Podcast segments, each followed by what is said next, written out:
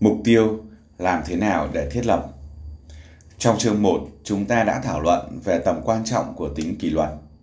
Giờ đây tôi sẽ yêu cầu bạn thực tập đặc điểm tích cực này. Nếu bạn vẫn chưa làm theo thì hãy lấy một cuốn sổ tay hay nhật ký ra. Tôi muốn bạn tự chuyển mình từ người theo dõi, tức là người đọc, trở thành người tham dự, tức là người viết. Loại bài tập về nhà mà bạn sẽ làm này hơi mất thường bởi vì nó sẽ kéo dài suốt cuộc đời. Chủ đề là những mục tiêu và như bạn sẽ sớm nhận thấy, chúng luôn tiến hóa, luôn biến chuyển. Tại sao bạn nên làm việc này? Vì khi thực hiện công việc là lúc bạn đang đi những bước đi đầu tiên tiến đến phía trước phát triển kiểu cuộc đời mà bạn mơ ước nhưng lại không bao giờ tin rằng mình sẽ xảy ra đến với mình. Vậy thì hãy bắt đầu nào. Bạn càng sớm áp dụng tính kỷ luật thì bạn càng sớm có được những kết quả tốt đẹp. Và một khi đã có kết quả, tôi hứa là bạn sẽ không băn khoăn tí nào khi phải làm việc nhiều hơn và tuân thủ kỷ luật hơn nữa. Mục tiêu dài hạn Hãy mở đầu cuốn sổ tay hay một tờ giấy của bạn với tiêu đề Mục tiêu dài hạn. Nhiệm vụ của bạn là trả lời câu hỏi, Tôi muốn điều gì trong vòng từ 1 đến 10 năm tới? Chìa khóa để làm bài tập này hiệu quả là trong thời gian nhanh nhất hãy viết ra nhiều điều nhất.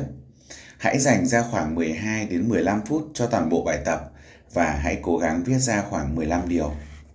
Để giúp bạn bắt đầu, hãy xem xét 6 câu hỏi sau như những hướng dẫn. Thứ nhất, tôi muốn làm gì? Hai, tôi muốn trở thành gì? Ba, tôi muốn thấy điều gì? Bốn, tôi muốn có cái gì? Năm, tôi muốn đi đâu? 6. Tôi thích chia sẻ điều gì? Với 6 câu hỏi này trong đầu, hãy trả lời câu hỏi chính yếu. Tôi muốn điều gì trong vòng từ 1 cho đến 10 năm tới? Hãy để đầu óc của bạn tự do bay bổng, đừng vội cố gắng đi vào chi tiết ngay.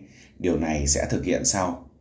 Ví dụ bạn muốn có một chiếc Mercedes 380 SL màu xám với nội thất xanh dương thì chỉ cần viết 380 rồi chuyển sang quay sang mục tiếp theo.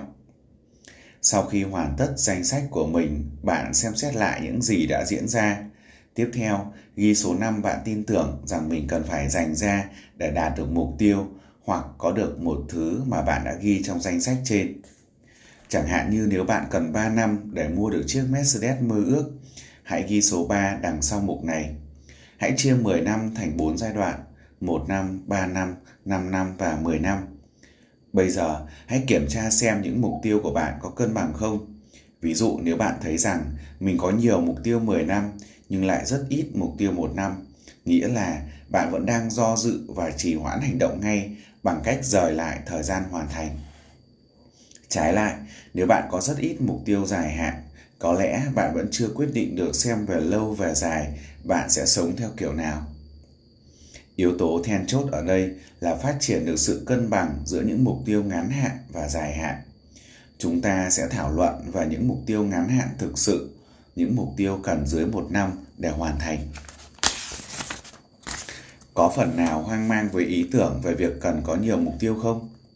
Bạn có phải là kiểu người cảm thấy thoải mái hơn khi chỉ tập trung vào một mục tiêu ở một thời điểm? Thật ra, có một lý do thuyết phục cho việc phát triển nhiều lớp mục tiêu nếu không có nhiều những liệu mục tiêu đa dạng, bạn có thể sẽ bị tổn thương như tình trạng từng xảy ra với một số nhà vũ hành vũ trụ trước đây trên phi thuyền Apollo. Một vài người trong số họ ngay khi trở về từ mặt trăng cảm thấy tổn thương sâu sắc. Lý do, nếu cả đến mặt trăng bạn cũng từng lên rồi, bạn có cần một nơi nào khác để đi hay không? Sau nhiều năm huấn luyện hình dung và háo hức về chuyến bay đến mặt trăng, ngay thời điểm trở về vinh quang biết bao đã trở thành quá khứ. Đột ngột, mọi thứ dường như kết thúc. Các nhà du hành dường như đã hoàn tất công việc của cuộc đời của mình và thế là trầm cảm bắt đầu. Sau kinh nghiệm này về sau, những nhà du hành vũ trụ được huấn luyện để có những dự án lớn hơn khác ngay sau khi hoàn tất chuyến du hành vũ trụ vừa thực hiện.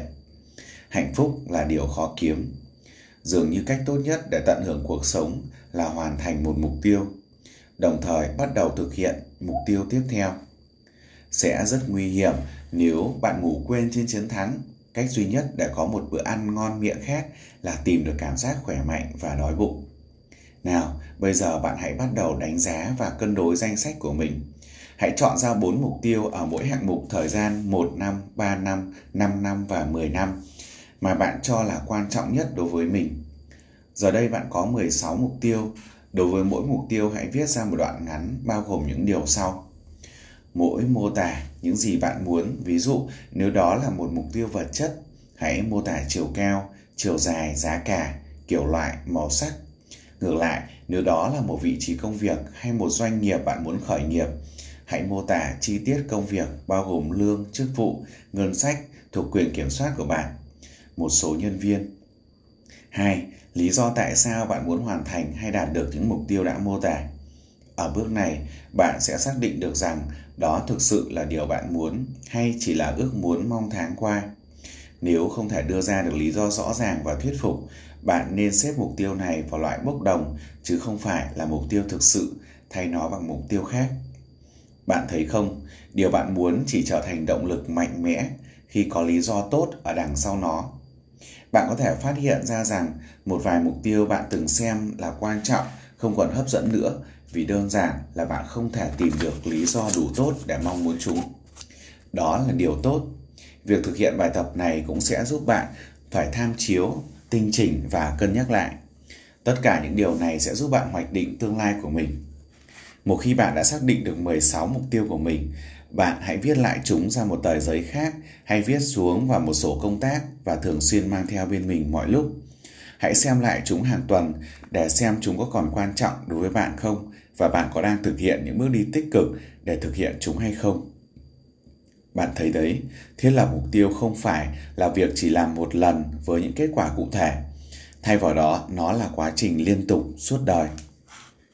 Mục tiêu ngắn hạn Tôi định nghĩa mục tiêu ngắn hạn là những mục tiêu cần từ một ngày cho đến một năm để hoàn thành. Và những mục tiêu này tùy thuộc về mức độ cần thiết thì khiêm tốn hơn những mục tiêu dài hạn nhưng lại tương đương về tầm quan trọng. Một thuyền trưởng có thể thiết lập được hành trình dài hạn của mình để đến được đích cuối cùng. Tuy nhiên, dọc theo hành trình sẽ có nhiều điểm ngắn hạn cần phải được hoàn tất thì cuộc hành trình mới có thể kết thúc thành công. Cũng giống như cuộc hành trình trên biển, những mục tiêu ngắn hạn của bạn phải được gắn kết với những thành tựu dài hạn. Ưu điểm rõ rệt của mục tiêu ngắn hạn là bạn có thể dự đoán được thời điểm bạn đạt được chúng. Tôi gọi loại mục tiêu này là người xây niềm tin. Vì việc hoàn thành chúng mang lại cho bạn niềm tin để tiếp tục. Vì vậy, khi bạn làm việc chăm chỉ trong đèn thâu đêm và hoàn tất một nhiệm vụ ngắn hạn, Cụ thể, bạn có thể vui sướng với chiến thắng của mình và nạp lại cảm hứng để tiếp tục cuộc hành trình. Đó là lý do tại sao tôi khuyên bạn nên viết vào sổ tay hay lịch công tác của mình những dự án ngắn hạn. Bạn có thể tổ chức những dự án này theo cách riêng của mình. Ví dụ bạn có thể sắp xếp chúng theo ngày, theo tuần hay tháng. Bạn cũng có thể sắp xếp chúng như là những mục phụ trong các mục tiêu dài hạn của mình. Khi đã có một danh sách của riêng mình, bạn sẽ rất vui mỗi thích mỗi khi đánh dấu và hoàn thành một việc gì đó. Sau khi hoàn thành một mục tiêu, hãy dành ra thời gian để ăn mừng thành quả của mình. Tiệc mừng này có thể là khoảnh khắc cảm thấy thỏa mãn khi hoàn thành một nhiệm vụ nhỏ hay một sự tưởng thưởng lớn khi hoàn thành đạt được súng xứng đáng như vậy. Điều quan trọng là bạn phải dành thời gian để thưởng thức chiến thắng của mình. Điều đó sẽ thực sự thôi thúc bạn làm nhiều hơn.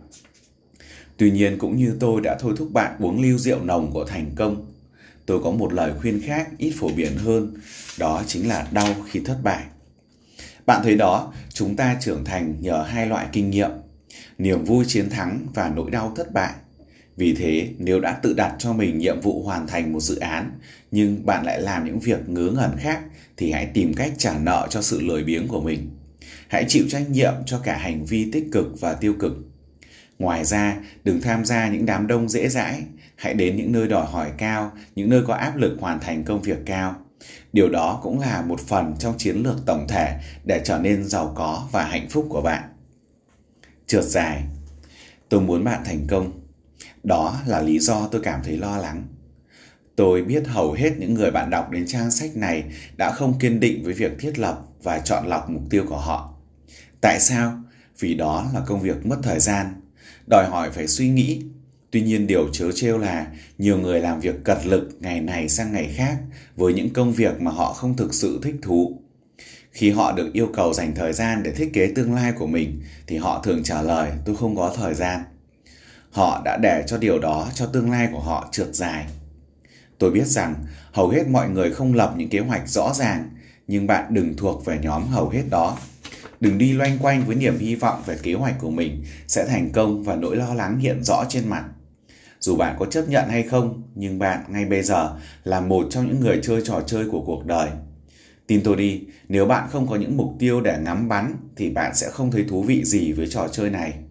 Không ai trả những đồng tiền chính đáng để xem bạn chơi một trò chơi mà không có ai ghi điểm. Một người đàn ông nói, anh thử làm việc ở vị trí của tôi xem. Lúc anh về tới nhà thì đã trễ, anh ăn quấy quá, xem truyền hình một tí để thư giãn rồi đi ngủ. Anh không thể ngồi đó đến nửa đêm để làm kế hoạch, kế hoạch và kế hoạch. Và đây là anh chàng luôn không trả góp tiền xe hơi đúng hạn. Anh là người lao động tốt, nhân viên chăm chỉ, người lao động chân chính. Nhưng bạn tôi ơi, tôi phát hiện ra rằng bạn có thể chân thành và làm việc cật lực suốt đời mình, nhưng rồi lại kết thúc trong đổ vỡ và nghèo túng.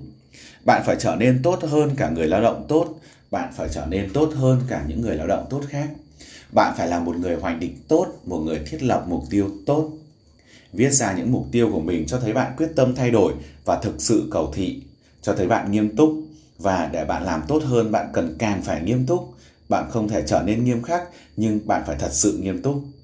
Này, mọi người đều hy vọng sẽ làm tốt hơn, nhưng chỉ hy vọng mà không hoạch định rõ ràng thì có thể khiến bạn tổn thương thực sự. Hy vọng bị trì hoãn quá lâu có thể làm cho con tim bị bệnh, đó là tâm bệnh, tôi biết.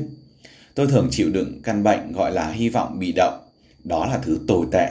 Chỉ có một thứ tồi tệ hơn hy vọng bị động là hy vọng bị động cam chịu. Đó là khi một người đàn ông đã đến 50 tuổi và hết sạch tiền mà ông ấy đã mỉm cười và hy vọng. Điều đó thực sự tồi tệ. Vì thế hãy nghiêm túc. Viết mục tiêu của bạn ra giấy, đó là lời đề nghị của tôi với bạn từ kinh nghiệm của bản thân. Như vậy chúng ta vừa hoàn thành xong chương số 3, mục tiêu làm thế nào để thiết lập. Nếu như bạn muốn nghe ứng dụng này, nội dung này ở trên mobile phone mà không cần phải bật YouTube thì ngay ở phía dưới link video này tôi có để cái link uh, kênh ờ, ờ, Sportcast Chu Công Ước ở trên Spotify hoặc là Google Podcast hoặc là Apple Podcast thì bạn có thể nghe ở ngay trên ứng dụng điện thoại của mình. Cảm ơn các bạn rất nhiều. Nếu như các bạn quan tâm đến chủ đề này, hãy để lại comment thì dựa vào điều đó ước sẽ đưa thêm nhiều nội dung như này hơn nữa để chia sẻ cho bạn. Xin chào và hẹn gặp lại.